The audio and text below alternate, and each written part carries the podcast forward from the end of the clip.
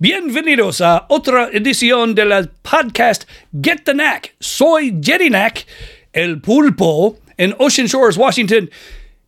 Y Don Diego de la Vega, the man of La Mancha, Don Quixote Salvador Flores Hernandez, otherwise known as my good friend, mi amigo, Sal Flores. How was that, Sal? Was that good?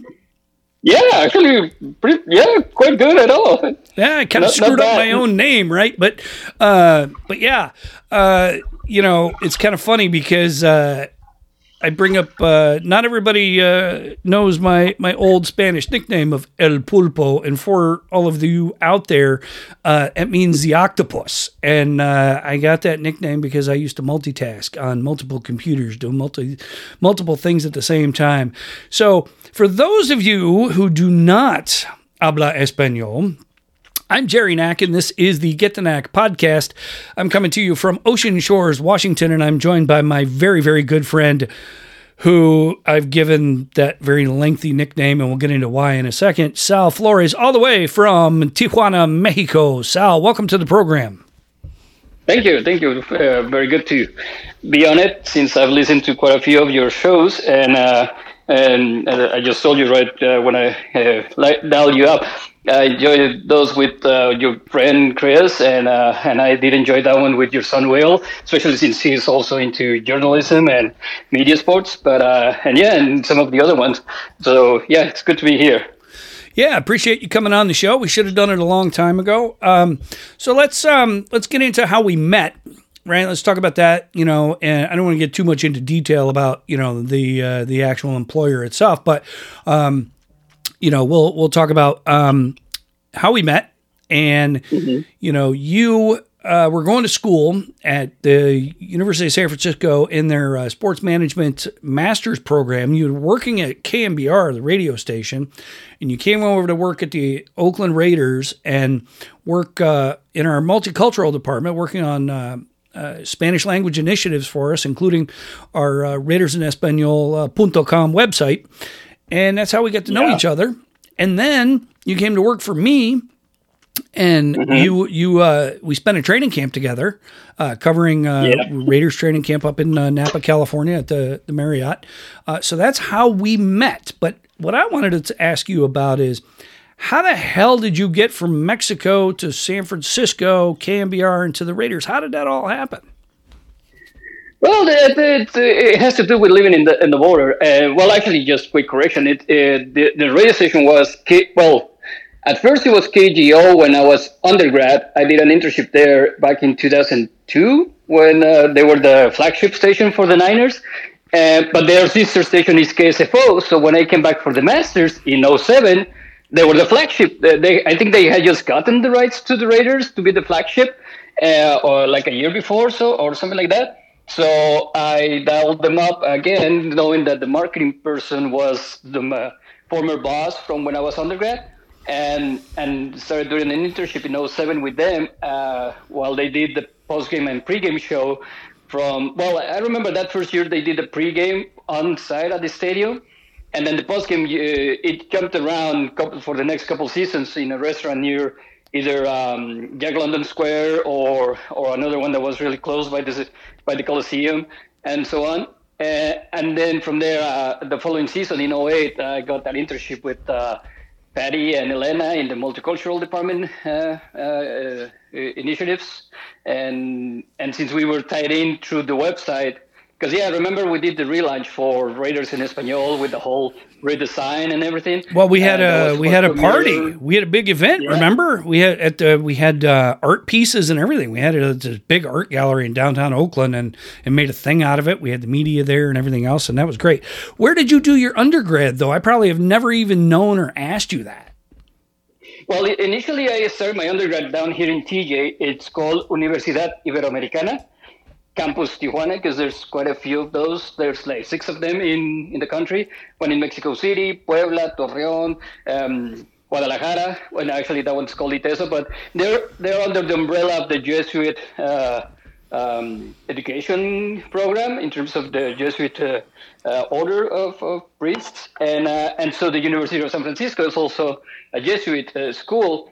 So we had these, of course, programs for people to go. Um, an exchange, whether we at, uh, locally in Mexico to these other cities where there's campus, or internationally. And it was easier to do it with a Jesuit school just because of it. And and since I do love the city of San Francisco and Bay and the Bay Area, I say, well, I'll give it a try, see if we can I can get that going. So that's what I did during undergrad. So one of the four and a half years, well, it ended up being five because of that exchange. Um, uh, I, you know, looked into it. I was able to be there for the fall of 2002 and spring of 2003, and then uh, came back to finish up because I had to finish up back home. And then a few years later, I applied for the master's program because while being there doing undergrad, I realized, oh, there's a master's program in sports management. Like, what? How did I not know this?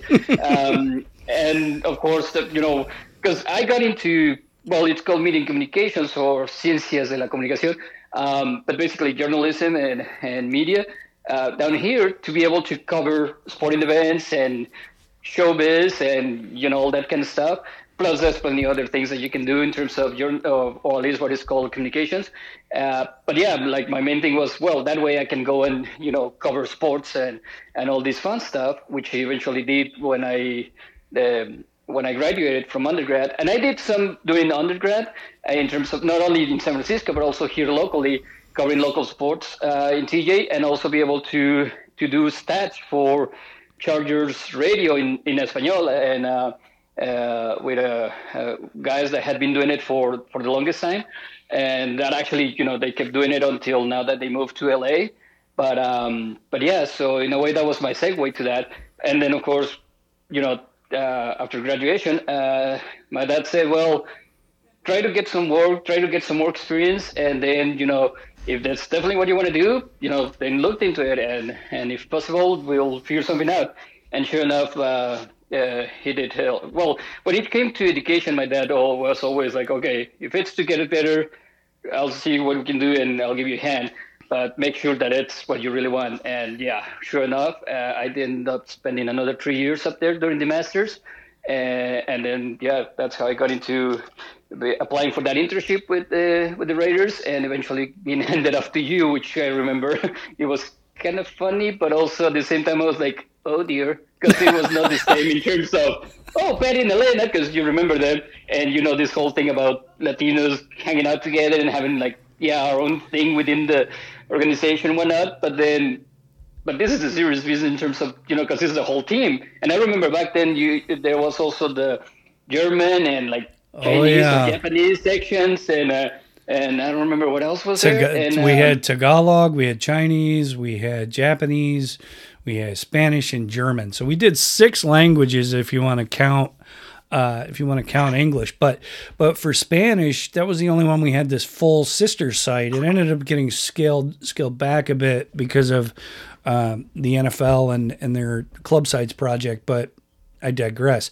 No, it um, was a very very interesting time. It was a great way for you to get introduced to uh, working for an American sports team, professional team at the top, right? We're not talking minor leagues here. You're, you know, doing stuff for big time radio, uh, mm-hmm. professional teams uh, at the the pinnacle uh, with National Football League doesn't get it doesn't get any bigger than that. So you're doing stuff for the then San Diego Chargers, the Oakland Raiders, San Francisco 49ers. You're you're knee deep in it, which coming, you know, from your beginnings in in Tijuana, um, mm-hmm you know, is, you know, the fact that you even thought to, to come up to San Francisco and, and do these things, you know, that's, that's a credit to you for, for stepping out and, and doing that kind of thing.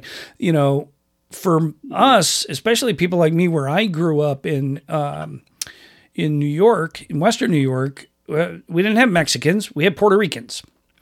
And, you know, so that was my only real exposure to, to anybody of um, uh, Latin culture. And mm-hmm. You know, it was kind of funny though. My neighborhood was it was an Italian neighborhood. So when I had the opportunity to take a foreign language in school, I chose Italian over Spanish like an idiot.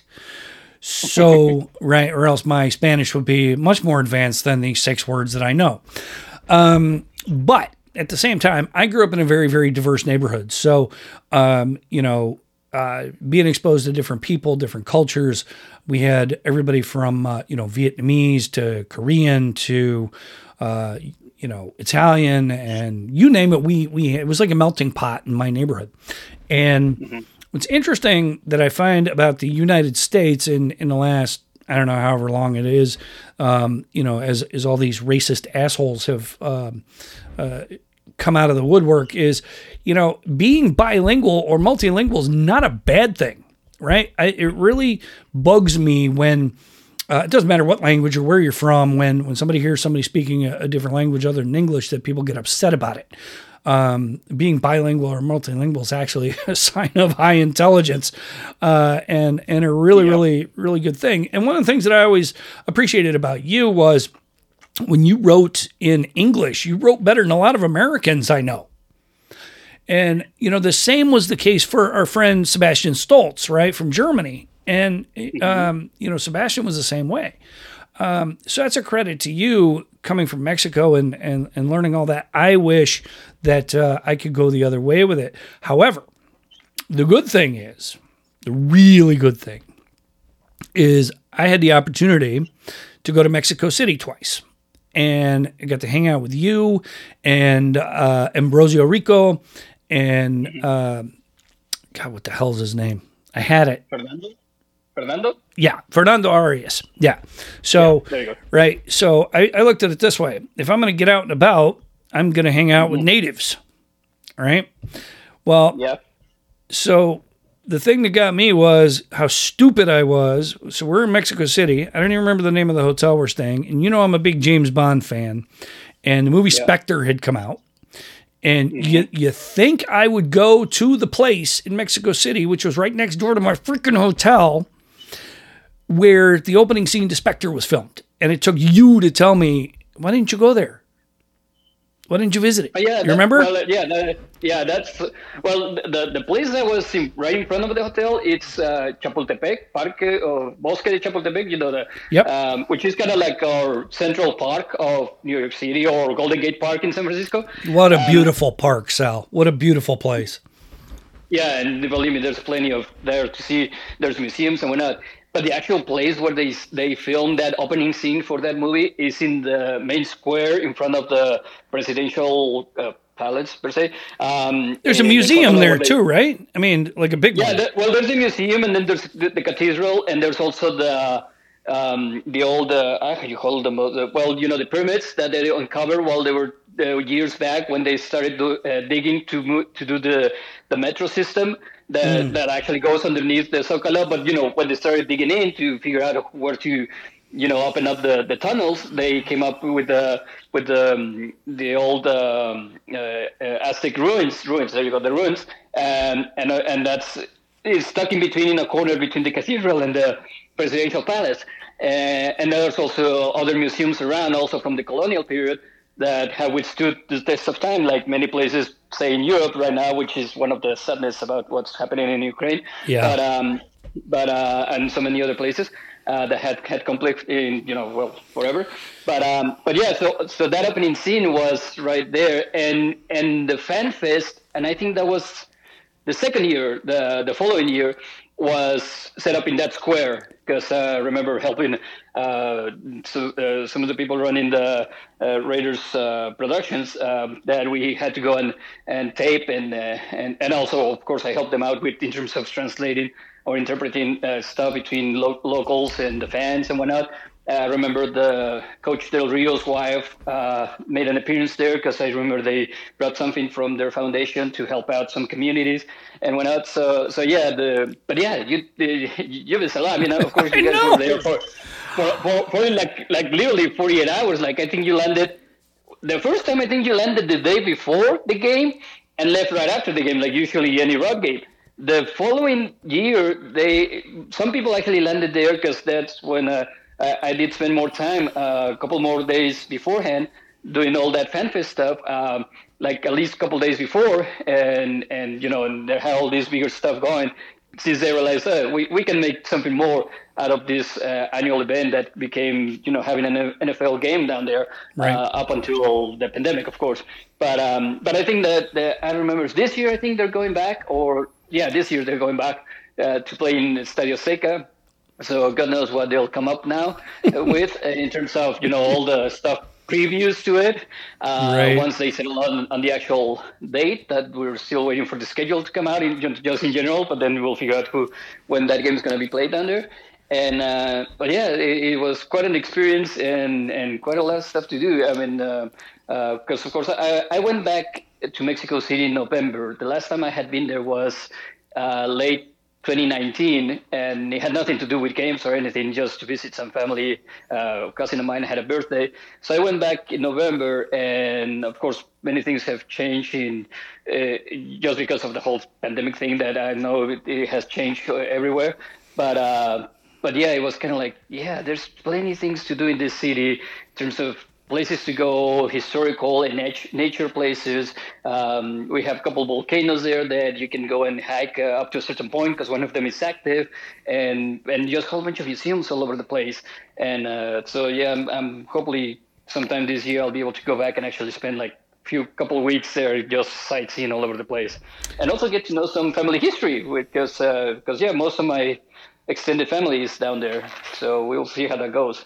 Okay, so it's kind of funny you mentioned that because now I gotta I gotta bring it up, right? Because in the intro, I I I started with the your extended nickname that I gave you a long time ago, and yeah. and the reason being is I've always known you as Sal or Salvador Flores, and yeah. I want to say I saw your driver's license and it said Salvador Flores Hernandez, and I asked you about it, and I've given you a hard time about it ever since.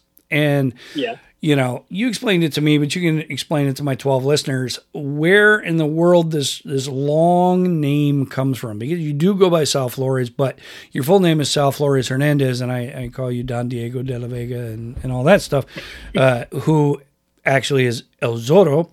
Um, yeah. But, you know, explain that, you know, in a way that makes some kind of sense why, you know, you have uh, such a, a it's not a long name, but multiple. It's almost like multiple last names, right? It's like, you know, uh, it is. Why? Why in the world uh, is that the case? Well, it's it, it, actually it's quite simple, and of course, well, when I moved to the Tijuana, being 10, 11 years old, and then realizing how you guys use it in the US, it's kind of like, wait, hold on, but you're missing something. And the point is, my given name is Salvador, right? But then the, the two last names have to do with both parents. Is the first surname of each parent. So Flores is my dad's last name or first last name because he also has a second last name that has to do with her mother's side of the of her of his family. yeah, so simple. yeah, but yeah. So some uh, and then Hernandez is from my mother's first surname, or first last name, as she also has a second one that has to do with my grandmother on her side. Uh, so down here, what they do is they, to figure out who you are. Yeah, I mean, they, officially, uh, uh, in terms of you know like paperwork and all that kind of stuff, is you yeah they put well your your first name. Uh, if, if you only have one name, of course, because like my sister has two names, you know, two given names. Uh, um, and then, of course, the two last names. So, so yeah, so it's Salvador, my given name, which is only one, thankfully. Then Flores, who, who basically represents my dad's side of the family, and then Hernandez, my mother's side of the family, in in that regard. So, you want to tell me again how simple that was to get? well, yeah, no, I, try, I try to make a little extended version of it in terms of you know how, how it comes out on the on the family tree. Uh, it's a bush. Holy crap! Oh, so, you, for example, in your case, uh, from it, what I know in terms of the you know the history that you've shared from your family, uh, it's Jerry, and I know Knack is your dad's last name. But yes. Then I don't remember what's your mother's maiden name in terms of her last name. So that first surname of her will be added to your name. right. Name. Yeah. So I would be Jerry Knack Kim is basically what that yeah. would work out to. Yeah. So yeah. Yeah, I get it. Um, no, it, it's funny because I mean, if if you just explain it as you know, the first last name comes from your dad and the second last name comes from your mom, and stop there, it makes sense, right? But then you go into that long explanation about paperwork and birth certificates, and you lose me. I don't have enough breadcrumbs to get home. Oh, you're listening to the Get the Knack podcast. I'm your host, Jerry Knack, coming to you from Ocean Shores, Washington, and I am joined by Sal Flores. Uh, Sal and I worked together at the, the Raiders, and we've been good friends ever since. And one of the things that, uh, well, you know, it's a tradition on the Get the Knack podcast to have an adult beverage. So I got a glass of scotch, and I have a, a dark beer known as Irish Death and that's um, that's my drink of choice tonight. Sal, um, you know, before before you explain the the beer you're drinking, first of all, life's too short to drink bad beer. Second of all, you know, I have an affinity for Mexican beer, and you know. The other thing is, our, our former colleague and friend Morris Bradshaw once taught me how to drink tequila because I never cared for it and never understood it. So what mm-hmm. I what I found interesting and I also found this to be the case when uh, my good friend, uh, uh, my good friends in Kansas City, Doug and Amy Anderson, went to Ireland and brought me back Jameson straight from the distillery. When you drink the real stuff in the real place, it slaps different. And drinking real Mexican tequila in Mexico City and drinking Modelo and Pacifico and and you know Mexican beer in Mexico. I don't know what it, it, I don't know if it's because it's the atmosphere, the ambiance, or what. But I tell you what, drinking Mexican beer in Mexico, drinking tequila in Mexico slaps different than it does here in the United States. And, you know, so what are you drinking tonight, Sal? Well, right now I opened up this, uh, which I had a few from uh, a little bit uh, a couple weeks ago, a reunion I had with friends and there were some uh, some of them leftovers. It's called Bohemia, and it's a pilsner uh, clear beer, and it's from um, one of the our main biggest brewery companies that it's based in Monterrey, Mexico. Mm. Uh, but yeah, so so yeah, I still have a few here in the fridge, and I feel well, what better time to drink one of them up than talking to you, since indeed I know that that's usually something that you guys, you and your guests do terms of drinking something other than say water or soda, which I was drinking on my way home back from my mother's house just before we dialed up. Um, we are not going to talk about your fucking soda addiction. All right, that's that's yeah, a that, that, that's what I'm saying. No, that's uh, a that's conversation for another day. But I will say this: whenever I have the opportunity to get Mexican Coke, Mexican Coca Cola, I get it. So, it, you know, because it uses real sugar and not the freaking high fructose corn syrup shit. So, um, so anyway, one of the one of the greatest experiences of of my well, I want to call it a culinary experience, and it's so and it's probably no big deal to somebody who lives there and is familiar with this. But I tell you what, and this is what got me on on uh, my two trips to Mexico City. So the first time we're down there with you and Ambrosio and and uh, Fernando, and we're like, I want to get some authentic Mexican food. I, I'm, I want tacos, right? I want tacos from the source.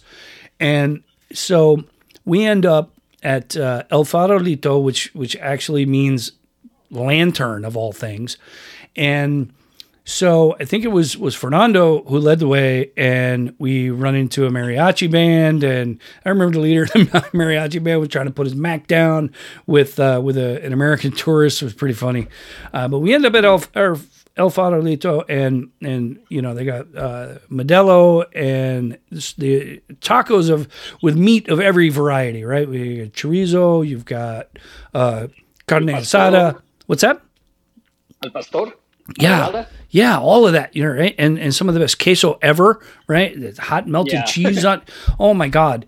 And what was funny about it was the second trip, I led the way to the restaurant. I oh, yeah, knew it. Like, I know where we're going. and I did. I didn't get lost, did I? I found it almost by, I mean, by memory or by smell. I mean, Jesus. And uh, I mean, there it's right there. And you know, you watch the guy uh, cut the meat, you know, the pork right off of the uh, the slab. I mean, it was, talk about it was just a neighborhood taco stand. It's like going to freaking Burger King or some shit. And and I, it was so funny. My, my, I came back from Mexico City. I actually gained weight, and my trainer at the time was like, "Yeah, well, if you didn't go hella taco in Mexico City, you wouldn't have these problems." Um, right? But I mean, it was just the coolest thing. It was open air, right? Remember? And and yeah. I mean, the food was just, I couldn't tell you how many different types of tacos we had, how much, you know, uh, toppings and meat and, and all of that. We had chicken and. On the salsas? Oh my God. Yeah. And all the different flavors, right? Everything from spicy to not spicy, everything in between. It was just so freaking good. And there was a thing, this cracked me up. In the Southwest, I think it was, or maybe even up into like Colorado, Utah, whatever. They, they asked a bunch of people what they thought of Mexican food, and they were all like, "Yeah, we love Mexican food." And they said, "Yeah, what about Mexicans?" No, we don't like Mexicans. And it turned out those people did 23andMe or Ancestry or whatever, found out they had Mexican heritage. So yeah.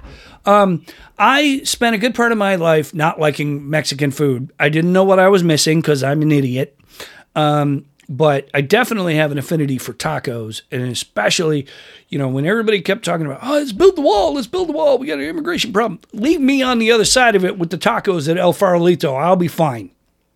Yeah. Right? Just well, leave me matter. over there. I could eat those damn tacos all damn day long every day.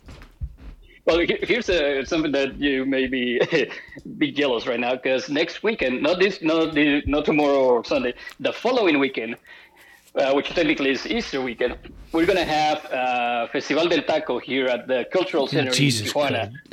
Because uh, most recently, the last decade, there's been an update um, uh, of Tijuana being considered the taco capital of Mexico, just because since we get all these people from many places in be it Mexico or Central America, you know, trying to eventually make it uh, to the U.S., but of course, there are many issues leave them stranded here.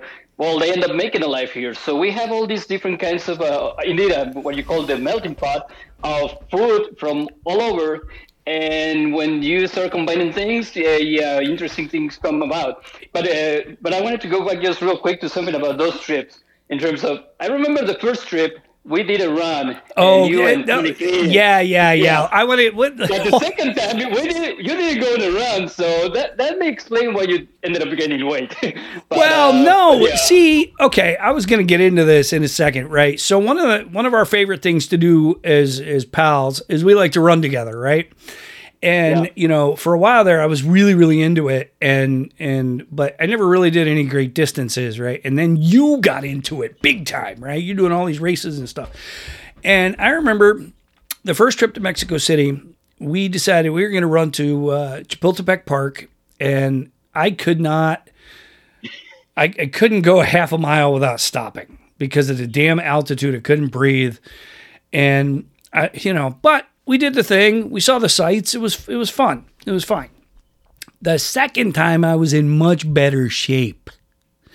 And and it was a much better run. We stopped only because we we took pictures. We were stopping by the sites. We were, you know, you were showing me some of the stuff, uh, you know, in in downtown yeah, Mexico we, City. We, yeah, because we took a different route, the uh, extended route towards uh, Paseo Reforma, where there's that, you know, the angel column. yes and, yes. and stuff like that. So yeah, but yeah, I remember the first trip you and actually Tony King. I, I don't think he made it. Oh no, like- he quit. Tony King. Yeah. Oh God, I'm gonna have to tell him to listen to the show. Um, yeah, Tony King uh, bailed on us, Mr. Hockey player. Freaking, he lasted a half a mile yeah. and went back to the hotel. Yeah, it was like one kilometer when because in, in in my phone I have it in kilometers. Sorry, of course I have it. so but yeah, funny. when I realized like, okay, is he not still like okay, never mind. But then yeah, like within a couple kilometers or so, you were like, hold on, because I turned around like, wait, uh, oh, oh yeah, okay, but never mind. And then you, you made a couple more stops. Yeah, but we turned uh, around as like donde está Tony? He go? remember when he was kind of like, you, you, you guys go. You, you, are like, I'll see you later. And, and never mind. I'm like, okay, yeah, he's done. Um, he's not the first person I left behind. I left Marcus Padilla behind in Cleveland. So I'm not even getting getting twisted about it. Um, but no, we we you know that was the thing, right? I had it was kind of funny because I had this mission to uh-huh. go running on every road trip. And it didn't matter yeah, if it was a one night trip or, or a two night trip. I I made it a point to go running, and it took me three years to accomplish this goal. Because the first two years, one year we were in Detroit, I got sick. I got the flu. And then and then I'm, I want to say, yeah, then the next year, Denver, I got sick. I got the flu. The following year, and, and you know what run capped it off was me and you in Los Angeles. That was the one. yeah. Remember, we were over by LAX, and and it Yeah. was me and you running through some cholo neighborhood in freaking LA. I thought I was going to get shot.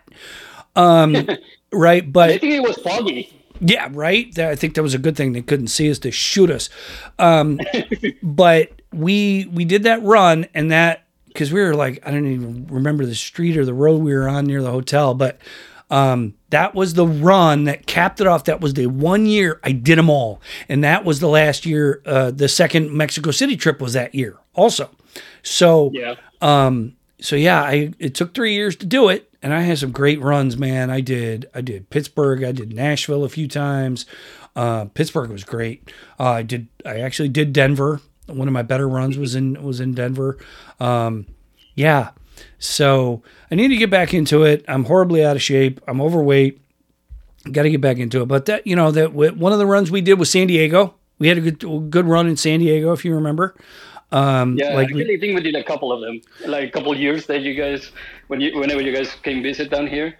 Because one time we went by behind the this uh, the convention center, yeah, and yeah, yeah. because you stayed right, right next to the to Petco Park, and uh, so it was close by to to make that run uh, up the the uh, what's the name of that Embarcadero Drive. Yep. And and then we ran behind the convention center back on the way back or something like that. We were over by Balboa too. Remember?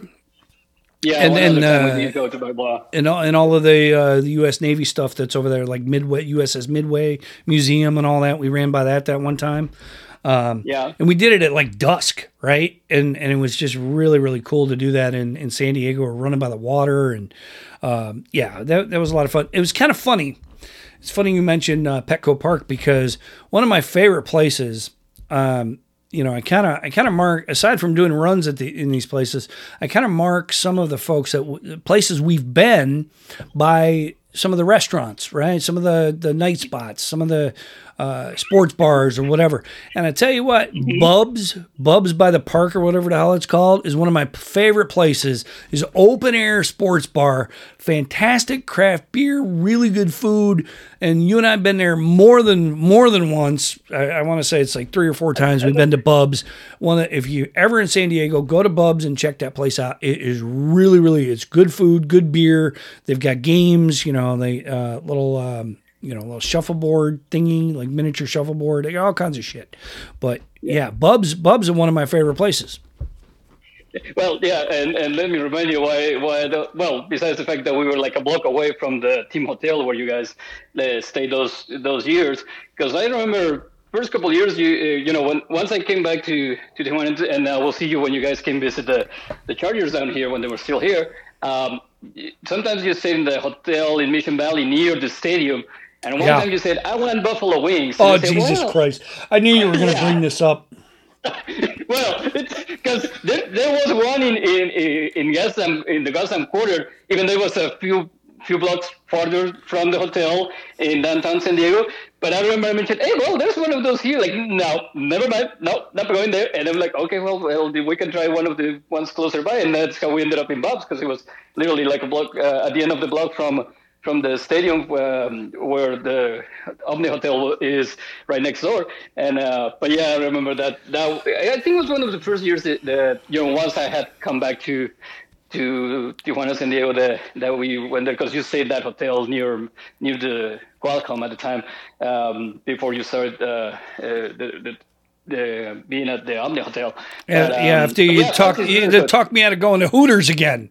That that's basically what it was. I want chicken wings. We'll go to Hooters. Yeah, you know how much shit Angie gives me for that, and I blame I blame you, but I know it's not your fault. Um, but yeah, uh, Bubs Bubs is fantastic. Where the didn't we go? Where the hell did we we went in Dallas? We went somewhere stupid, didn't we? Didn't we go? We the Buffalo Wild Wings in Dallas like a bunch of idiots. Oh, yeah, because uh, I remember Wilkes came with us. That Yeah. time. Yeah, yeah. Will Will came with us, and we are just looking for somewhere to go eat. And there was a Buffalo Wild Wings off the highway. And we're like, yeah, let's go, let's go there. And freaking, yeah, like yeah, I- actually, that time you stay, I remember that was a Thanksgiving game, and you guys stay somewhere between Dallas and Fort Worth, like in the middle near Yeah. where the stadium was, because it Yeah. was at the new the new Cowboy Stadium, and uh, so it wasn't like you know, well, do we go to Dallas or we go to Fort Worth, or, and then there's, some there, like you know, right off the freeway, a few exits uh, from from uh, whatever the hotel was uh, at that particular time. Yeah. But uh, It's so stupid. I mean, all the great places we could have gone in Dallas to go eat or Fort Worth or whatever. We go to fucking Buffalo Wild Wings. That was great. But you know, the, the funny thing was, I mean, that's that's what we did, right? We this we went to these different places and and you know on these different road trips that that you were able to come on. Yeah, I mean that was kind of cool in 2009 to be able to spend Thanksgiving with you in in Dallas and at uh, AT&T Stadium for for a thanks, actual Thanksgiving game. So that was pretty cool.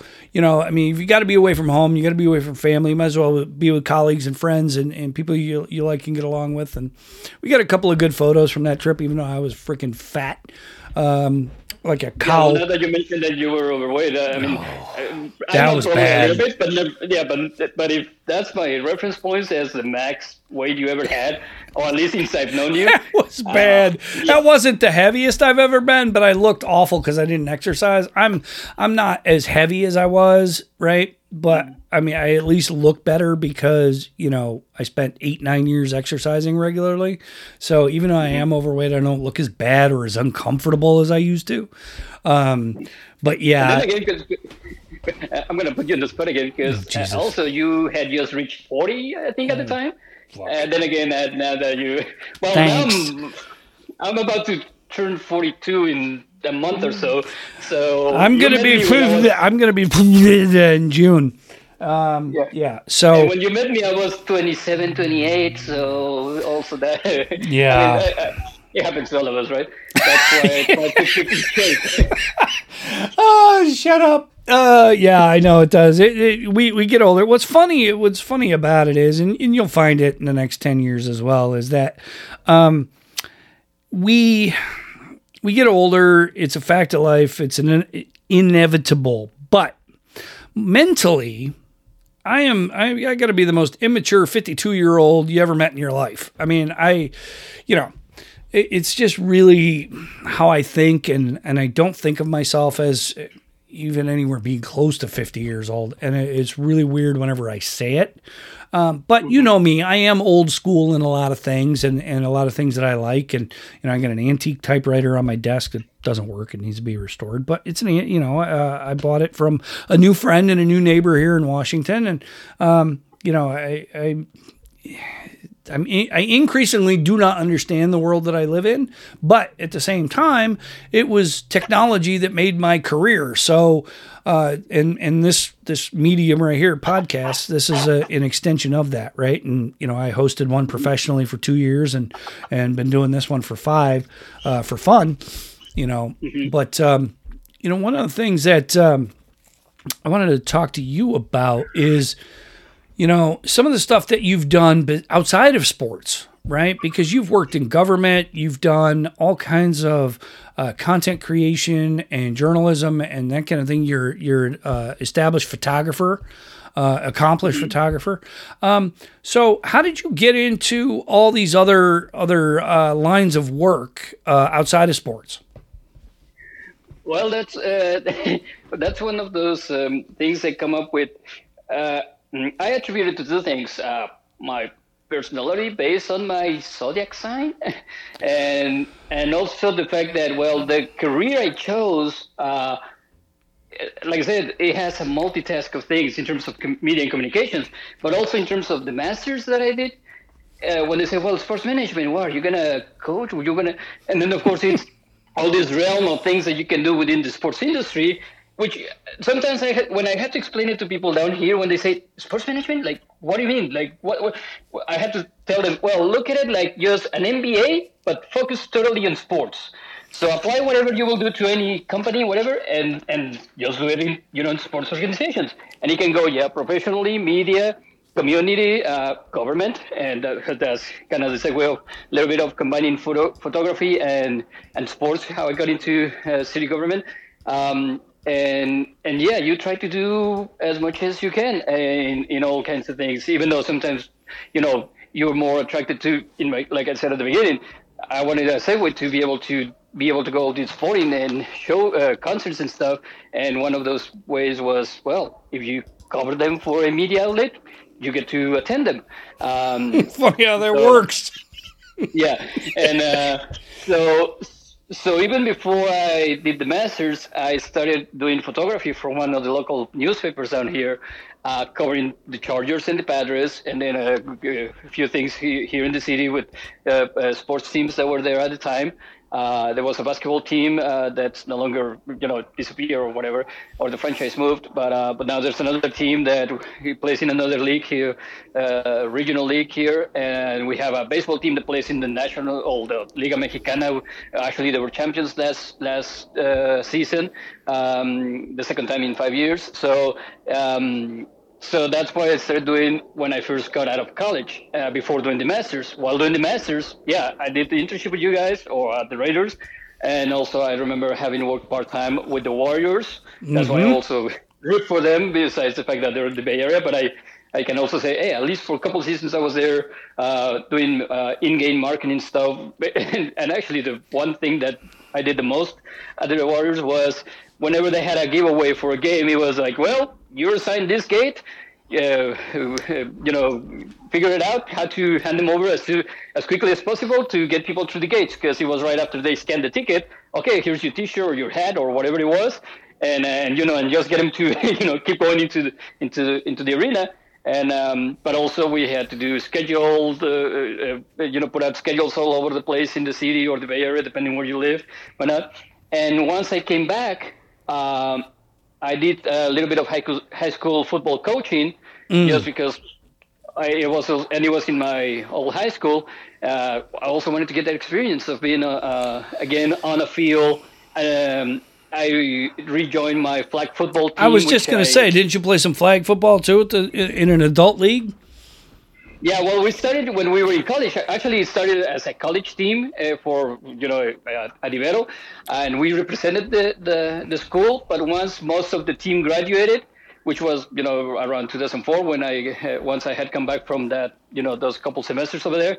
Uh, well, we kept the team going, but we changed names, and uh, and that team it still played up until March of two years ago, once they also had to suspend the season because usually mm. we played in the spring, uh, like a week or so after. We would have preseason during January when the playoffs were going in the NFL, and then the week after the Super Bowl, that's when we usually started the season and play during the spring through through May and um, and we did play last time was March 2020, uh, like towards the end of it, because you know it took it took a little bit longer for us to actually start uh, stop doing stuff or shutting stuff down, uh, even though we're right next to San Diego, right?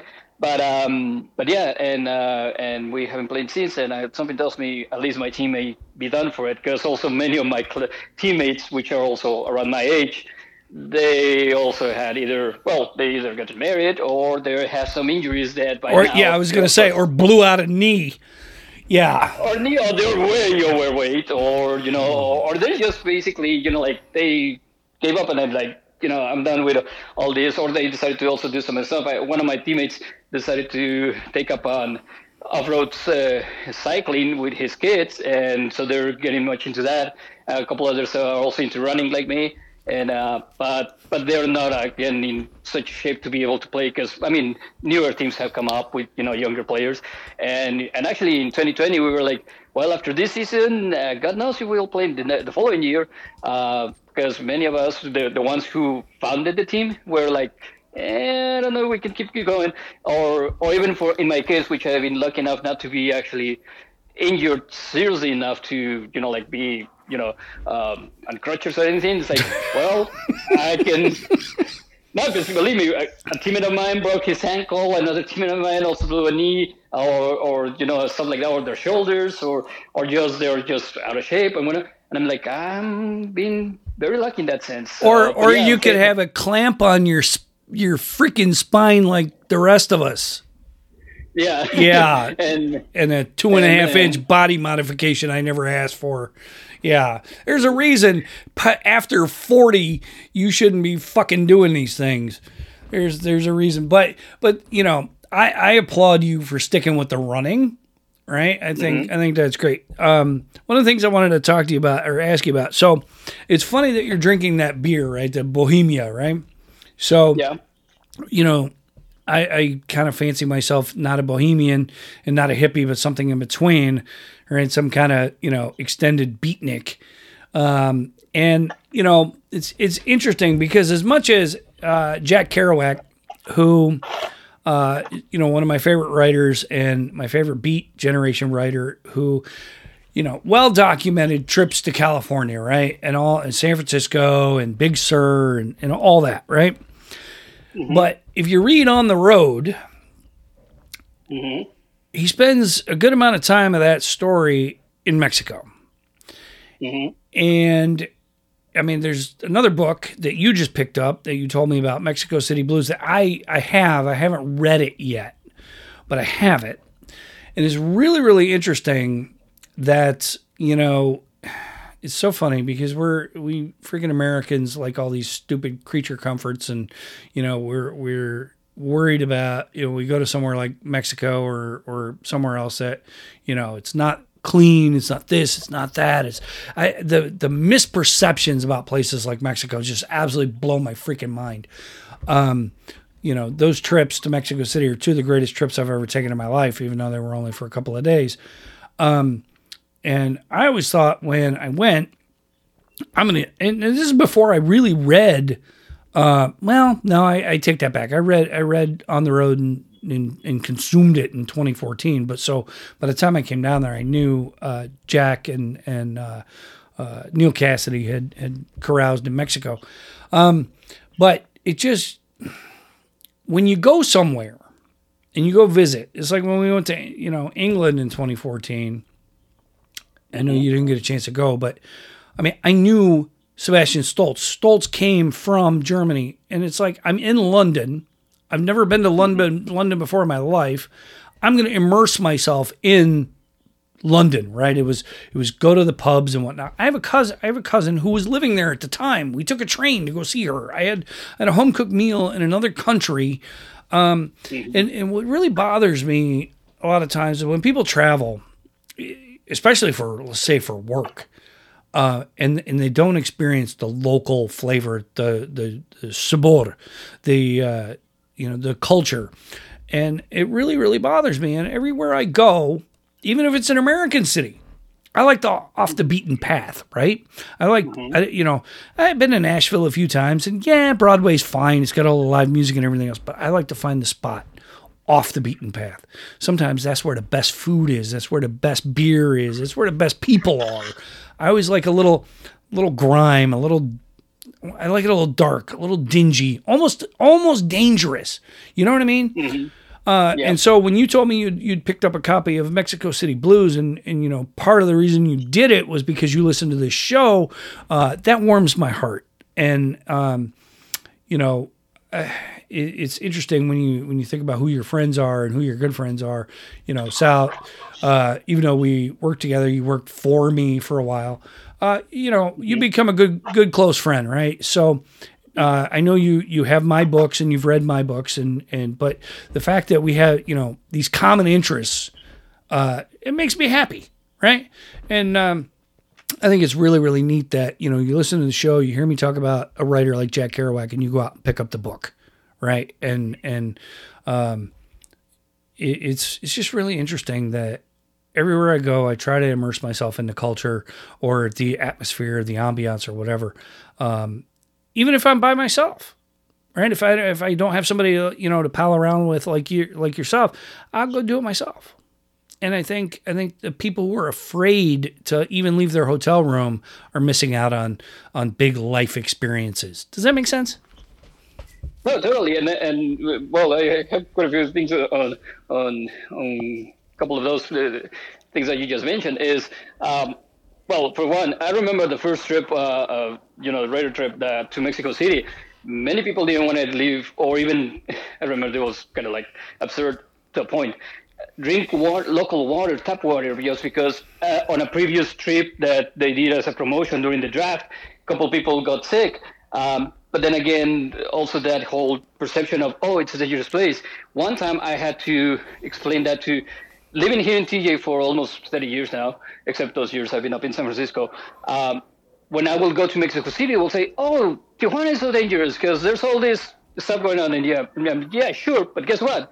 When I told people over there that I was going to come to Mexico City, they told me, "Hey, be careful on you know the metro system, or you know in certain parts of town, or or in downtown, because they also have this perception of, of you know not being that safe or or so or not that clean, depending. But it's also like, well, but then again, at some point now that I've lived in San Francisco for overall four years between undergrad and, and the master's program, it's well, you go to the Tenderloin, or you go by uh, certain places, even though um, in uh, because uh, one uh, a few of the times that, that I, the of, of the many times that I did go to to the Bay Area to either you know catch up uh, on a mini camp or or for games uh, uh, in the last ten years before you know the pandemic or while the team was still up there.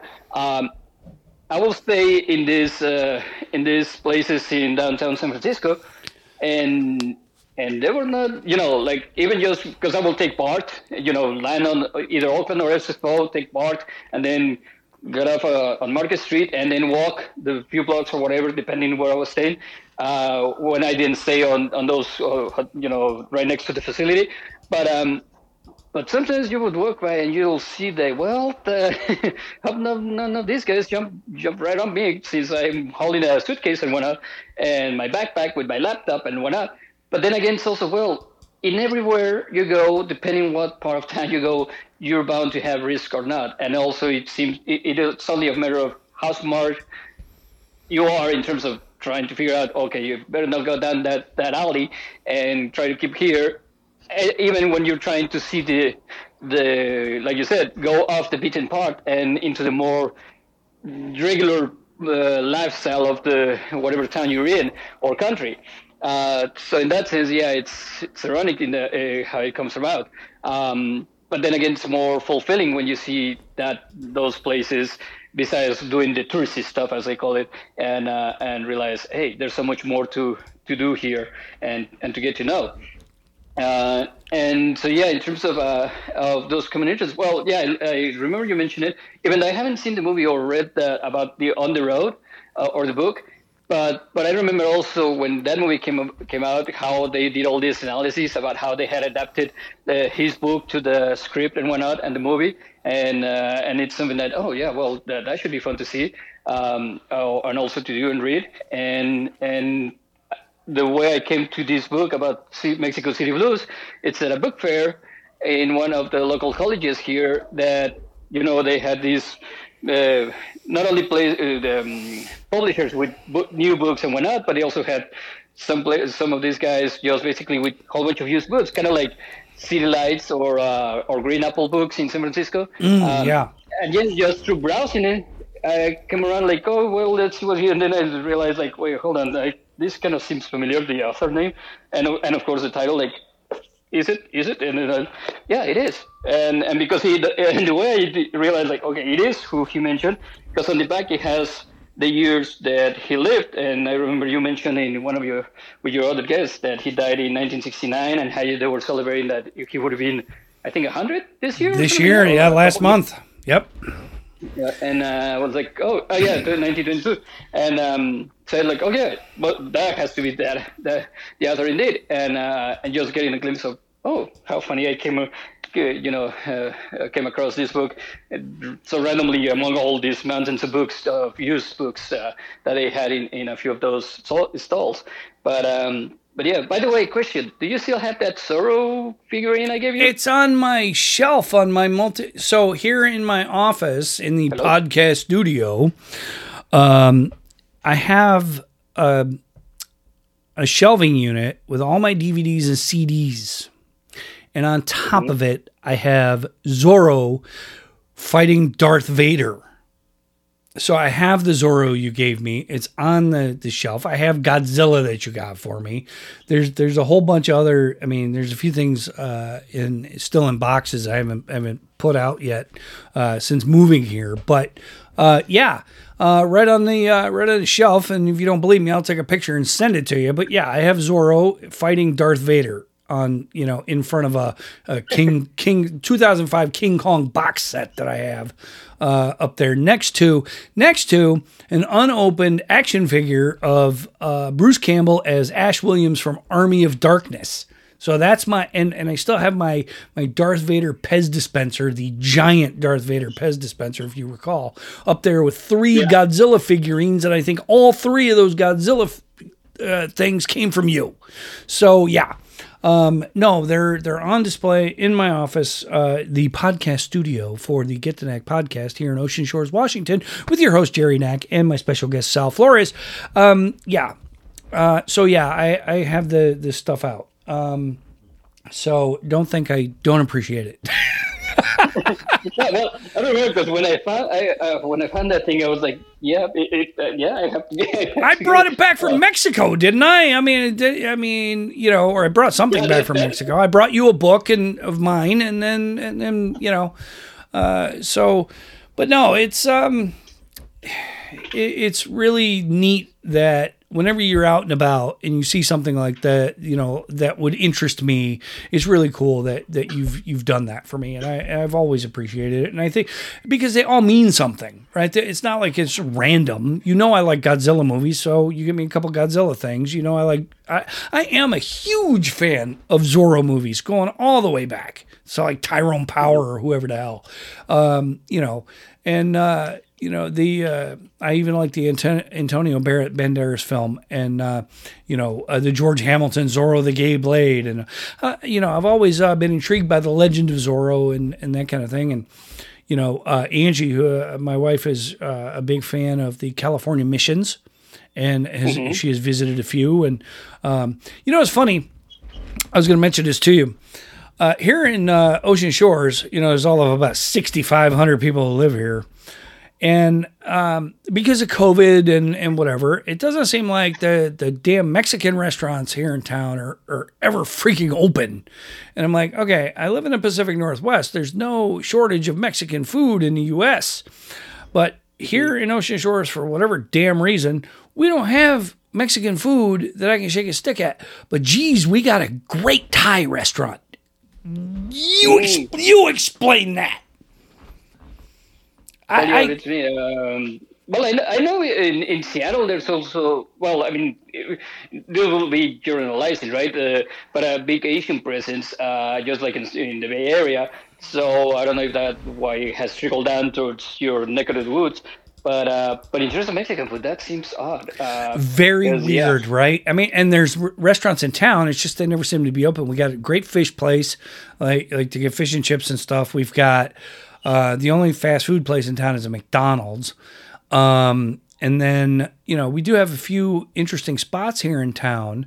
But yeah, the best, I mean, Thai food. Seriously, of all the things, I mean, we got a couple of decent pizza joints. We got, you know, this, that, or the other thing. But yeah, it freaking Thai food. I'm not complaining because it's really, really freaking good, but mm-hmm. very random. Very random. Yeah. Well, uh, now that you mentioned pizza, I do remember that play, those couple places in Alameda, Laval's, and the other one on Park Street. Well, Toomey's and, for uh, Thai food, right? I mean, Toomey's was fantastic. I, I like going to that I, spot. I, I, remember I went there with my my other good friend that sometimes I will also crash with her that lives in Alameda because yeah, she knows all everything around there in Alameda. She's lived there her whole, I think, almost basically her whole life, and. Um, and yeah, I remember being to Toomey's and, a couple other places there on, on, on, I think it is Park Street Park yeah. Boulevard there in Alameda. Yep. And uh, but in terms of the pizza, well, I remember Laval's and and the other place. That, yeah, we used to go to. You and I used to go times. to Laval. Laval's had a deal though. It was like six or seven bucks, and we get a pizza and a salad bar and the whole deal, the personal pizza. You and I used to go all the time. I remember that. That was that was good. Yeah, and the, the, those are it would also be it would always be kind of for me every time I did go up there, whether it was a couple days or just uh, or even more. I, remember the last time I went up there for during uh, training camp time was I think indeed 2019 or 2018, and uh, and yeah, I just spent a whole bunch of time. Uh, once I had gone to to the actual practice for a couple days, uh, sightseeing all the places. Because yeah, going back to that year that I spent the whole month in Napa. Uh, that you mentioned at the beginning too, it was kind of like, well, there's so much to see around here too that that even though I was there three years, sometimes I was uh, every time I did go back, it was like not only I want to go back to those places that you know I enjoyed, but also like let's try uh, again even more stuff, new stuff that for some reason I didn't get a chance to when I was living up there.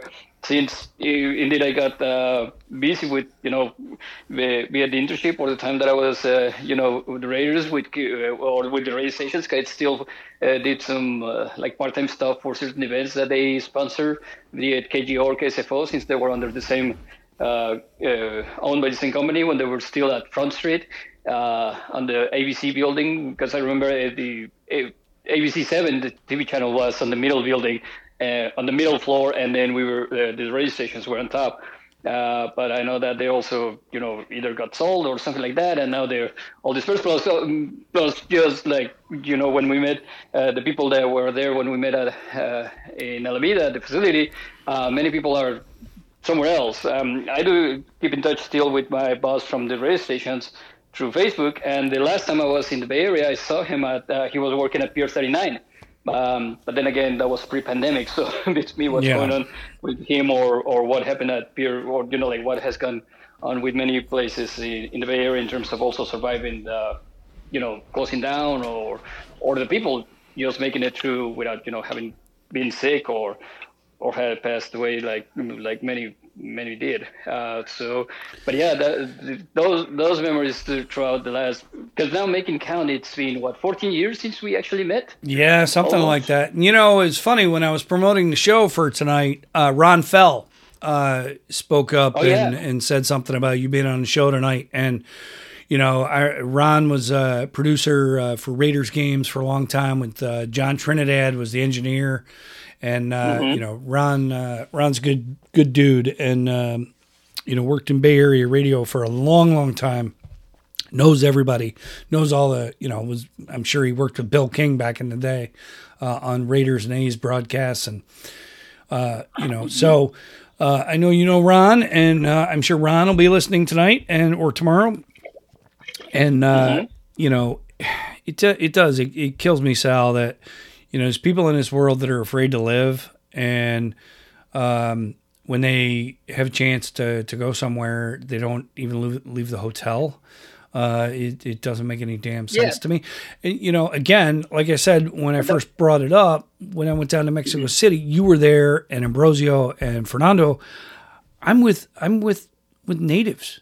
I'm I'm good, right? I'm gonna go hang out with my friends and even even Paul Gutierrez, uh, our our friend who uh, writes for ESPN, you know, we went to this little cantina for a nightcap one of those nights, and you know, I my thing is, even though there were federales on a stakeout that one night that we were uh, headed to uh, El Farolito, I never felt unsafe. I never felt out of place even though mm-hmm. you know here I am, you know, uh, El, El Gringo. Um, mm-hmm. I not that I felt like I belonged, but I didn't feel out of place either, and it, it was just such a great experience to go and and be in the middle of one of the largest cities in the world right? And go to a place like Chapultepec Park, which is one of the biggest parks in the, the Western Hemisphere, knowing knowing that Mexico City is built on top of the ancient Aztec civilization. How cool is all of that?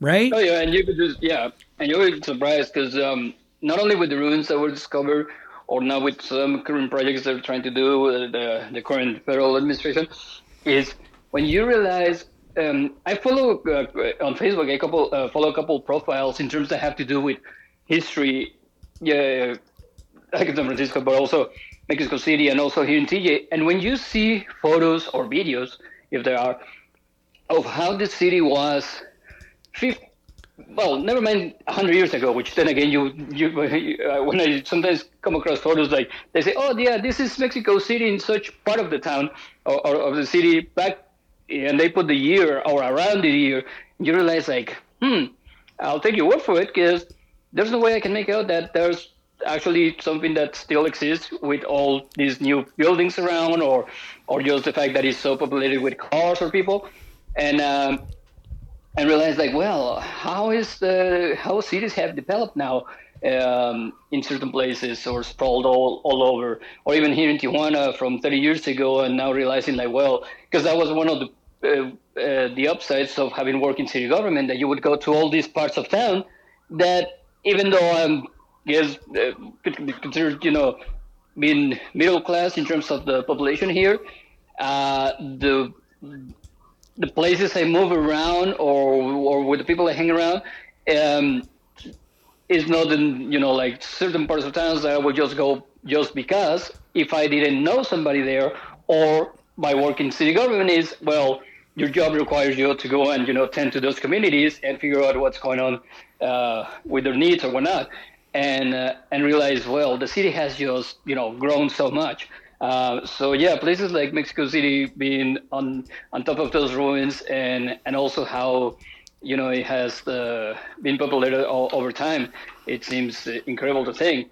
And one of the things that I wanted to point out that you mentioned in terms of when you travel, going places by yourself or doing stuff by yourself, that that is something that it did many people find weird.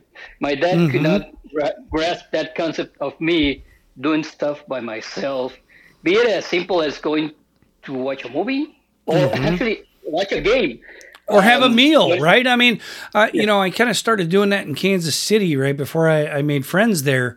Uh, I would go to Union Station by myself, and I sit at a bar and have a steak, right? I mean, it, it just it, you got to be comfortable, you know, with yourself or by yourself to to do those times. I've been to a movie by myself a couple times. It's not the greatest experience. I don't, you know, I don't recommend it. Um, but you know, if you want to go see a movie, go see a movie right? You, you mm-hmm. can't, you know, I mean, there was a, a, time. So Denver, as we were talking about um, the beats and, and beatniks, Denver is a, a big place uh, in beatnik culture. And I didn't know that until I read On the Road. And I hated Denver. I couldn't stand it. I thought it was a cow town. I don't like country this, country that. I don't like cowboys. It's not my thing.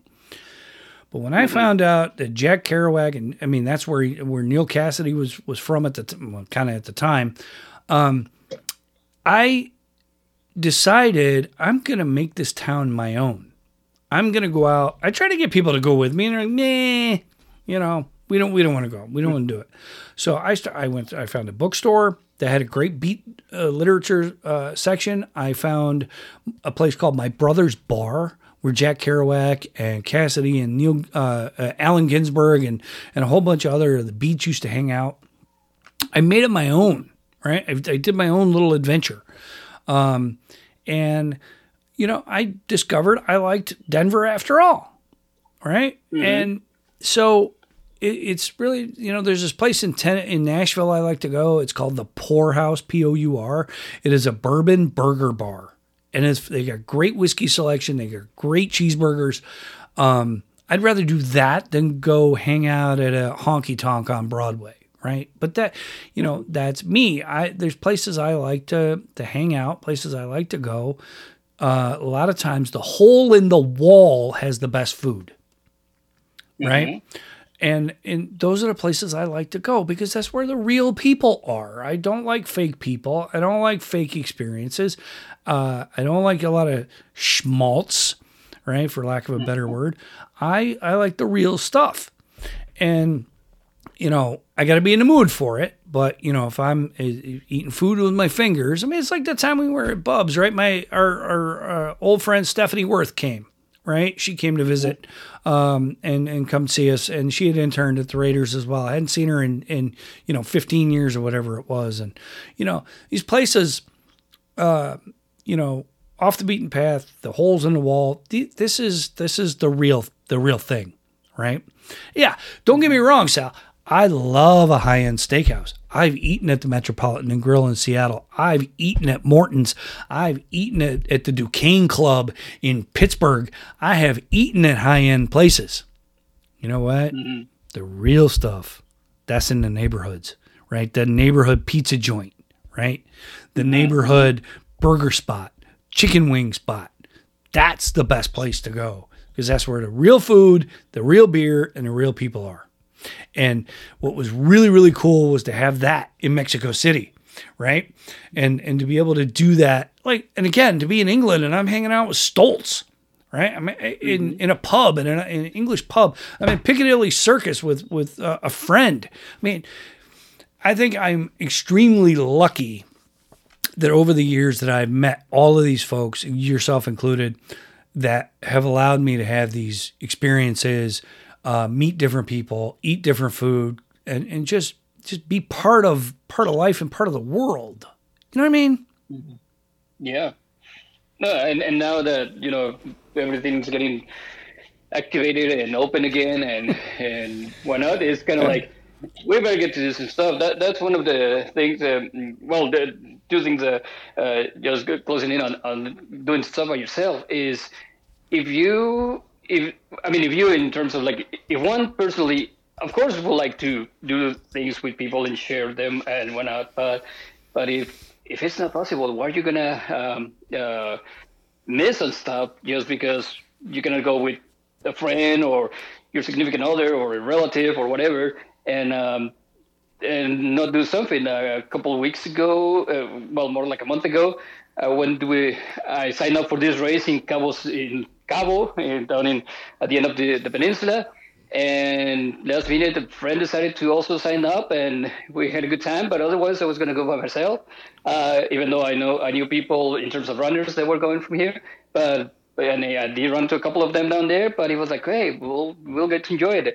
And um, the thing I was saying about my dad is uh, when I turned, as soon as I came back in 2010, uh, it, it, was at the beginning of the year, and before I turned, uh, and by the time I turned 30, um, uh, the day off, I went to a Padre game, but I went by myself because he landed on a Thursday, I think, and um, my dad was at work. He was still working at the uh, Coca-Cola company down here in, in TJ for where he worked for the last 20 something years of his professional career before uh, retiring.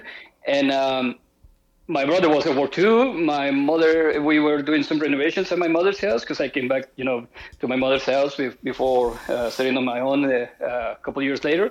Um, and uh, so he had to, you know, be, be at home, you know, making sure they were doing uh, a good job. And my sister had also got a job. So, and and most of my friends have been at work days. So I figured, well, if one thing that I can do today, at least, being my birthday, is go to a game and enjoy it, I was. So when my dad called mid afternoon, like, hey, so happy birthday, how you doing? What, what are you up to? Oh, I'm here at the Padre game. I, oh, who did you go to? Go with? I'm like, uh, me? what? What is it? And he was like, yeah, I mean, like, what the, what, what, how, how can you do that? Like, go to a game by yourself and then on your birthday, like, well, when I come back, surely enough, my mom and sister will have me a cake or something, and then of course you and I will, you know, go have a meal tomorrow or on the weekend or something. But what I was supposed to do, like not do anything just because everybody was busy? no, but um, right, but yeah. So now it's kind of like uh, let let's live life and hopefully you get to do it with people but if not and and in terms of my dad on the other side is the not only well, you know, since of course I have memories of him, and be it because he was work related or he will go on trips with my mom or then we will go as a family while they were still together. But even afterwards he will also you know tell us hey well let's do something the, the three of us with my sister. And then of course eventually with his um, uh, well, the third wife because he ended up marrying three times. But um, but even I mean, we eventually figured something out in terms of okay, well, in order to be able to spend even more time together, uh, sometimes he was you know uh, men doing it with uh, with his wife and and so on. But um, but he but the one thing that uh, he did the last ten years of his life because he passed away uh, over a year ago.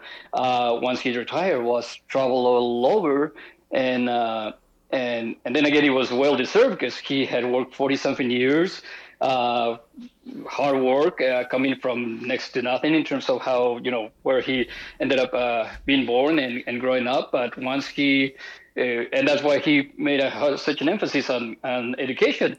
He prepared himself to be educated and go to college. He went to La UNAM, uh, the the biggest university in Mexico, and um, state run, and uh, and did this whole 47 year career in uh, bottling business, mainly Coca Cola. But uh, and you know, at the end, he was able to enjoy himself as much, and, and that's why we tell him some many times. He will tell us, well, uh, and even though it, it, it has happened, once I'm gone, you know, hopefully you'll uh, you know, um, take care of whatever is left. And we were like, yeah, sure that, but uh, how about you actually enjoy it yourself while you have it since you work for it, and um, and and so the rewards of it, uh, even though he did many of that during his working years, but uh, but now with what we have just gone through these last couple of years is like well, we better enjoy life as much as we can, and uh, and yeah, if possible, go places, do stuff, and also considering how things are going um, all over the world with migration or what is going on in, in, in Europe in terms of conflicts is yeah, also try to see places before they're gone in our lifetime, which is weird to think about it, right? Because uh, be it be it climate, be it uh, migration issues because of lack of uh, security in some parts of the country, be it here in Mexico or other parts in or America, or things or like war on. or religious oh, yeah, intolerance or. or any of these things that that cause uh, any of our our human history to to be destroyed or disappear yeah you got to get out and go see stuff and and the last 2 years that the pandemic has just been bad with that but to your point you can't let uh, solitude or or you know being by your individuality get in the way of going to do stuff. You can't you can't be paralyzed in a hotel room. be like I don't, I don't know anybody here. I don't have any friends. I don't have any family. I'm gonna just sit here and order room service. No, get your ass out. Go walk. Go go see the neighborhoods. Now the point I'll make is every city in the world has a bad neighborhood. Right? It's, I don't care. I don't care where. Even Alameda had a bad neighborhood you you just you, you got to be aware, right? Don't go where you don't belong. Right? But get mm-hmm. out and do stuff and go go eat the food and drink the drinks and and be among the people and you know um and and hope you don't get covid. But um you know one of the, one of the things I was going to say was you know, in today's internet age, there's no freaking excuse for not being able to uh, investigate different cultures and different regions. When I was growing up, the only anything of Mexico we knew in Western New York was from watching a fucking love boat and hearing them talk about Acapulco and Puerto Vallarta. So, mm-hmm. so the fact that I've been able to to go down and visit Mexico City and and you know see you know see see what to see and eat the food and be among the people is freaking amazing for me, right? Because because when I was a kid in the 70s and 80s, we didn't have that that that resource, right? Unless you were interested in, in world geography or or multiculturalism, you didn't learn this stuff. All right, you got it from television, and now there's no frigging excuse for it. There's all kinds of experiences, you know, in this, this uh, virtual reality and augmented reality and all this stuff. I was going to tell you, there's this if if you have Disney Plus, there's this great mm-hmm. National Geographic documentary series where they use augmented reality to show you what freaking temples look used to look like, you know, a thousand years ago, three thousand years ago. They did a whole thing with Machu Picchu in Peru, um, and a bunch of other like lost and abandoned civilizations and that kind of thing. And they're they're using modern technology in archaeology and anthropology, and and then by the end of the show, they show you what it lo- would have looked like back went back when, in its heyday, right? So I think, you know, a great way to kind of wrap up this conversation is is, you know, if it wasn't for sports and that kind of thing, you and I would have never met. So I'm grateful for that. And then, you know, you and I have had the opportunity to go running in different places I, I mean, on top of that, I mean, I've gone running in England. I've gone running in, in Mexico. I, uh, I've gone running, you know, all across the country. So, you know, and I know you're, you're still big into it and, and doing, doing races and whatnot. But, um, you know, I think the bottom line is for this whole conversation is embrace people and embrace other cultures and languages and avail yourself to these experiences. Don't you think? No, most definitely. Uh, it, that's one of the things that, uh, you know, reflecting on it, uh, not only this, uh, you know, friendship between you and me, but also like my, my boss from KGO, um, uh, who is from, uh, well, he's from New Jersey, but he's like the part that is right next to Philadelphia, so he's more. So also in terms like um, uh, sports fandom, he's all Philly teams, uh, like all California or Bay Area teams actually, for the most part.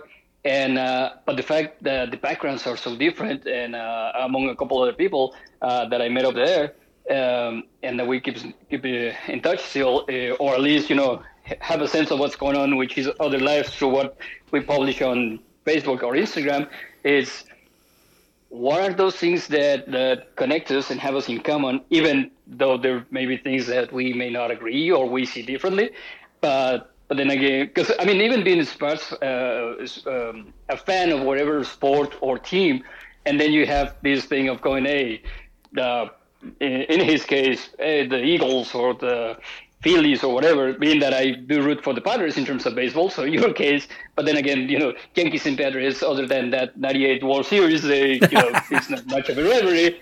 And, and it was hurtful to having been swept back then. But, um, but still is like well because for example um, also a couple years ago right before the pandemic hit full force i i reconnected uh, uh, with nora which we sent you that picture you know she was a interview assistant with uh, karen uh, with the red reds yep and she's big dodgers fan and also st mary's because she attended st mary's and I did USF, and they were also playing the same conference, uh, at least uh, in most of the sports, especially basketball. So we have had this ribbon going back and forth, like, hey, Don's lost, or you know your Padres, whatever, and then the Dodgers, whatever.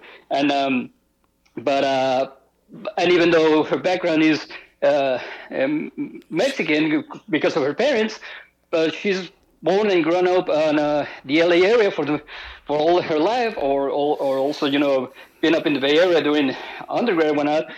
But there's also these certain common points of you know how randomly we met mm-hmm. doing something, and then you know we realize, oh, there's all all other things in common. Or with my couple other friends from the Bay Area, uh, the one that lives in Alameda, and this other friend, and uh, and and almost 20 years later, we're still in touch. And uh, and of course, during pandemic, we've done some some calls and whatnot, and. Um, and, and yeah, like you mentioned in one of the other podcast uh, episodes that you did, they may we may spend a whole bunch of time not actually talking to each other or having seen each other with the, the dependent circumstances, but but there's a certain still connection of it, and yep. uh, and even with some of my friends here in in Tijuana, because uh, never mind the pandemic. Where'd you go? Yeah. Oh, there you are. yeah, but then when we call each other or we get together, it's hey, so what's up? Like yo, what's what's going on? and then like like we seen each other a couple days ago. Um, a couple of them I know more about what their wives publish because they actually don't are not that active on on Facebook or whatever. But in terms of knowing, oh, they're they're doing well in terms of you know their kids or their wives or family in general. Uh, and regardless of whether I, we actually call each other directly, like, hey, so what what are you doing today? Do you want you want to hang out, or you know, what's the plan for the weekend or whatever? And, and weeks or months go by, but you know, but we still have, have that that common ground. And uh, and of course, those guys uh, I've known for 25 years or something like that, because we met in. Uh, hold on, let me make count, because we also um, have different time, uh, way of uh, saying uh, the grades in school. Um, I think it was like seven or eight grade when we met. Yeah, around that time, and we've been, you know, this close knit of five, six friends uh, since. And um, but then again, we live in the same town, and we, we weeks or months could go by, and we don't actually see each other physically. Uh, but but we know we're we're there, and we we are able to to lean on each other when it's really needed, or just hey, now let's get together and you know and catch up, um, play a little bit of poker and, and drink a beer or something and uh, and and rip each other. But um, but yeah, so so in terms of those of in this case you and me or those other people that I mentioned, it's um, it's weird how we we do find that common ground regardless yeah. of our backgrounds or even our beliefs in in many whatever issues, no be it religion or politics or just the fact that you are you guys live in the U.S. Uh, I live down in Mexico, but then being on the border, it's kind of like because going that back to that uh, the thing that you asked me at the beginning is how how did I get involved? Well, getting here at 11, 10, 11 years old, and for some reason having this affinity for football, not soccer as much, and then baseball and basketball out is that's what's driven me to okay try to look up north, and even though right now I'm here. Uh, but then again, that's the dynamic, so diverse of being here. You get the best of both worlds. One one day, uh, like three years ago, on a Sunday, I went to a Padre game, which was a day game because they usually play at noon or one uh, on Sundays. And as soon as I le- and then you know the game was over, drove back across the border and went to a soccer game with the Xolos, the professional team for the Mexican League. And where can you do that? on the same day, two different countries, two different sports venues, and you know, unless you live in Europe or probably Seattle and Vancouver, but even those are a little bit farther apart. Uh, where else can you, you do something like that for us who like sports and also concert uh, stuff? Because you know, I've also gone to concerts both to cover or just to enjoy them uh, in San Diego or Televisa, whatever just like there will be concerts here in Tijuana and uh, with you know internationally international known artists and realize like well the, no not many places you can you have that much diversity in terms of that uh, uh, or just like the food but um, but then you know knowing people from all backgrounds and understanding their uh, their cultures or or the or their beliefs in terms of how things should work of course many people will say or they will ask me like what do you think is wrong here? Like, oh, there's many things wrong here. But then again, if you embrace the the good things about it and try to enjoy them, those not so good things, uh, at, yeah, at sometimes you become a bit oblivious, but and you're aware that they're there, but but you don't try to get caught up on it. You just uh, you know keep doing what you're doing and, and enjoy as much. And if possible, like we just mentioned, try to go out and about other places. Uh, last uh, um, these last two years, uh, reflecting on them too, is I think I need to know more about my own country in terms of visit certain places. Besides the fact that I do enjoy going and sightseeing in the U.S.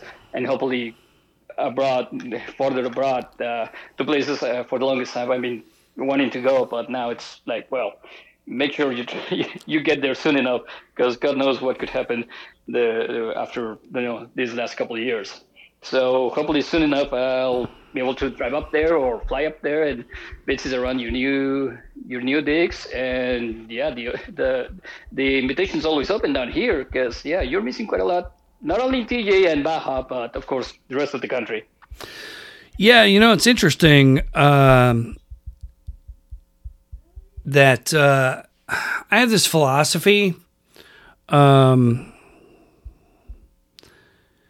that you have to be a um,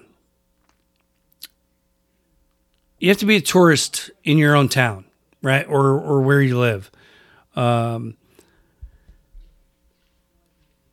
and I, I've not always been good at that, right? Mm-hmm. So I need to do that here in Washington State and you know, living in the Bay Area in San Francisco didn't do it nearly as much as I should have. But um bottom line is everywhere I've been, I've tried to to immerse myself in in the local whatever. Um, yeah, I need to get out and about here in Washington and explore all there is to see and do here.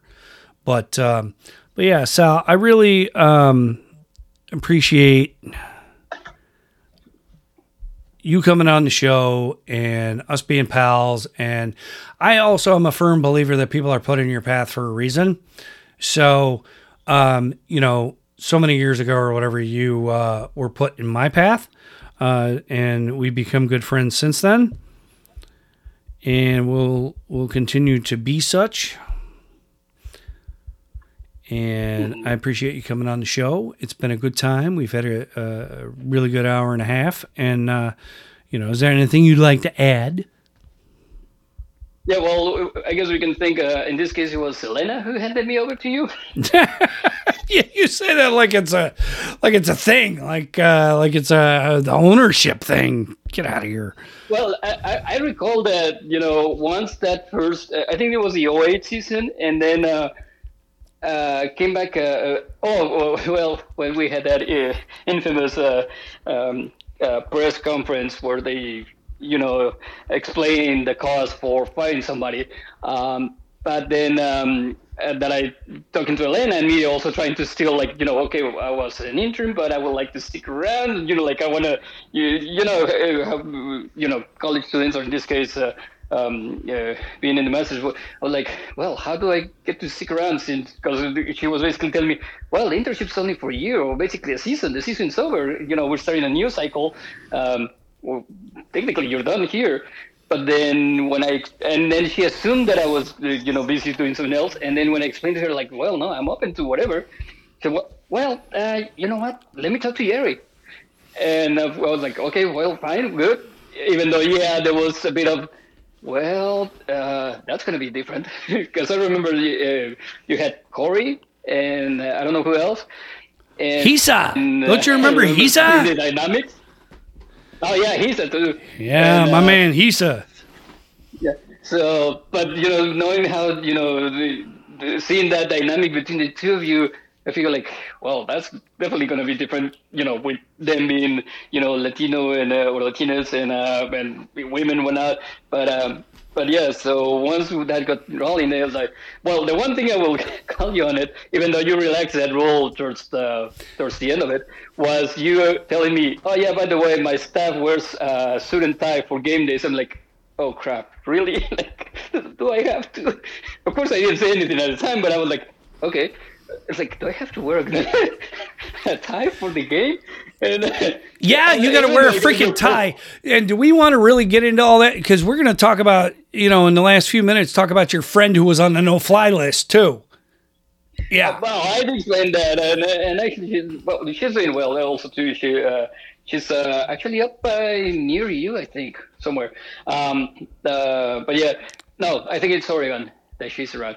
Uh, last I saw somewhere something about you know recently things she posted, but um, but yeah, no, I mean, I, I, eventually I told you, well, I get why you you know you have this rule because we will see this. Uh, I remember seeing this particular reporter from I don't remember which uh, media outlet in the Bay Area who's one time one game just showed up in this random jeans and this washed up shirt like the you know overwash shirt that was so loose that and kind of like oh dear like real uh, yeah well now i get it. Even though probably not the extreme of the student type but yeah it's coming like you know because um because uh, the last few years that i for the last few games seasons that i went up there i will just wear a well depending the time of game game time uh, a polo or a uh, or this cool sweater that i got that had the team name and whatever that it was.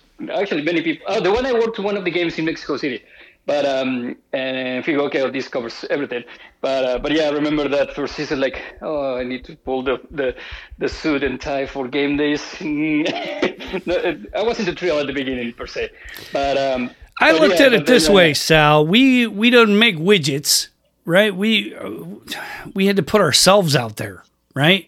So um, we had to present ourselves in the best way possible. So suit and tie was the way to go. And I didn't like how other folks were wearing like uh, uh, like polo shirts or whatever. Um, so I, uh, I, you know, it was you know, I didn't start off that way. My first game at the at the St. Louis Rams, my first preseason game, I'm in jeans and a polo shirt on on game day, like a Yutz. So, you know, when I started looking at how other people were dressing on game day and that kind of thing, it was like, eh, yeah, suit and tie is the way to go because what's my product on game day? Me, right? So that's why I required everybody who worked for me, uh, males to wear suit and tie, females to wear wear a skirt or pantsuit. Um, you know, because because you had to be professional and, and you're you're there mixing with media, national television, and all this other stuff, um, and it's it's the way it goes. uh, and that mm-hmm. you know, and we had to have a high standard, so people were looking at us. But you know, Sal, I got to get down to visit you in Tijuana at some point. I know I promised years ago, and I've not taken you up on it. I got to do that. You got to get up here to Seattle and in the Pacific Northwest and check stuff out uh, up here and come visit. Uh, either way, uh, it's been great having you on the show. It's been a lot of fun uh, talking about all this stuff and reminiscing and, and, talking about all our adventures together. And uh, hopefully, uh, in the very, very near future, we can have some more adventures and uh, go to more spots and, and immerse ourselves in whatever culture wherever we happen to be. Well, yeah, like I told you, we have a melting pot down here because um, we have many uh, recently Haitians, and of course, we have had some Ukrainians and Russians coming over, fleeing the conflict, uh, trying to get uh, through to, to the U.S. Uh, with asylum. But uh, but then again, you also have all these different people from all over the country that, that yeah. So from here, it's a good starting point. But but yeah, definitely looking to going back to Mexico, Mexico City and everything that's around it down there and and you know there's there's there's plenty plenty plenty. Um, and sure enough uh, we, we'll be able to reconnect in that sense. Yeah. And, yeah and uh, you know discover more beer more uh, more tequila more whiskey and and obviously more stories to be uh, be told after all these adventures sal i really appreciate you coming on the show that's going to do it for this edition of the Get the Knack podcast. For my good friend, mi amigo, Sal Flores, I have been Jerry Knack. We'll talk to you next week. Aaron Chapman will be back as the guest, and we're going to be talking all kinds of stuff about horror movies, horror stories, and that kind of thing. And then at the same time, that night, I'm going to be taping, taping, recording another episode of her YouTube show, Morbid Planet, talking about my favorite movie on her segment called Virgin's Views, my favorite movie of all time, King Kong, 1933, Fay Wray, Robert Armstrong, Bruce Cabot. We're going to talk about that, and she's going to watch that film all the way through for the first time. We're going to discuss it. Be sure to check her out on, on YouTube. Search Morbid Planet. Her most recent episode was about Captain Kronos. Vampire Hunter, the Hammer horror film from 1974. Anyway, like I said, that's going to do it for this episode. We'll talk to you next week. I have been Jerry Knack for Sal Flores. Have a great weekend, everybody.